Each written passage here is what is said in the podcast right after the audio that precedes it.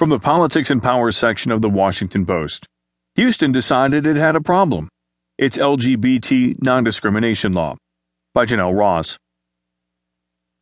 As most political watchers are aware by now, Houston voters went to the polls Tuesday and defeated something now known as the bathroom bill by a considerable margin.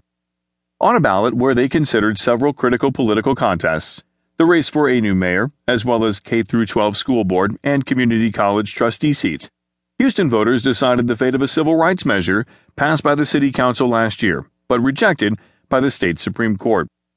It was the so called bathroom bill that was expected to drive voter turnout. Why?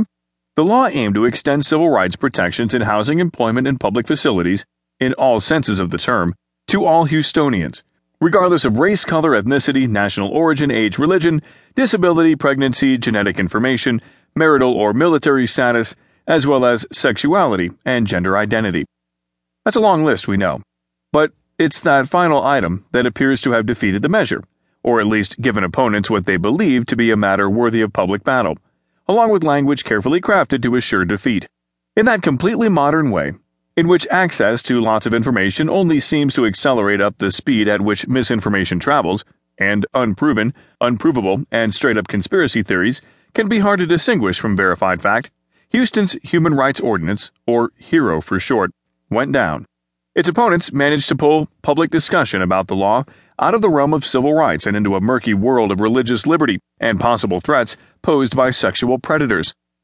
Just less than 45 minutes after the polls closed Tuesday night, early voting totals showed that 62.5% of Houston residents voted to repeal the law and 37.5% to sustain it.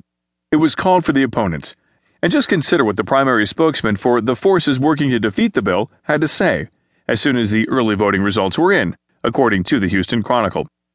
At opponents' watch party in the Galleria, campaign spokesman Jared Woodfill and others erupted in cheers as early voting results were posted. It's going down, Woodfill said. It's over. Our message worked. Truer words have not likely been spoken in politics in quite some time. A group of pastors gathered the signatures and initiated the court cases that landed the law on the ballot and made it subject to voter approval. When the city's legal team subpoenaed documents and emails from some of the pastors involved in the team's efforts to defend the law and stifle a referendum in court, the pastors said the city had crossed the line and infringed on the practice of their faith. The state's Republican Attorney General essentially agreed and directed the city to withdraw its legal request.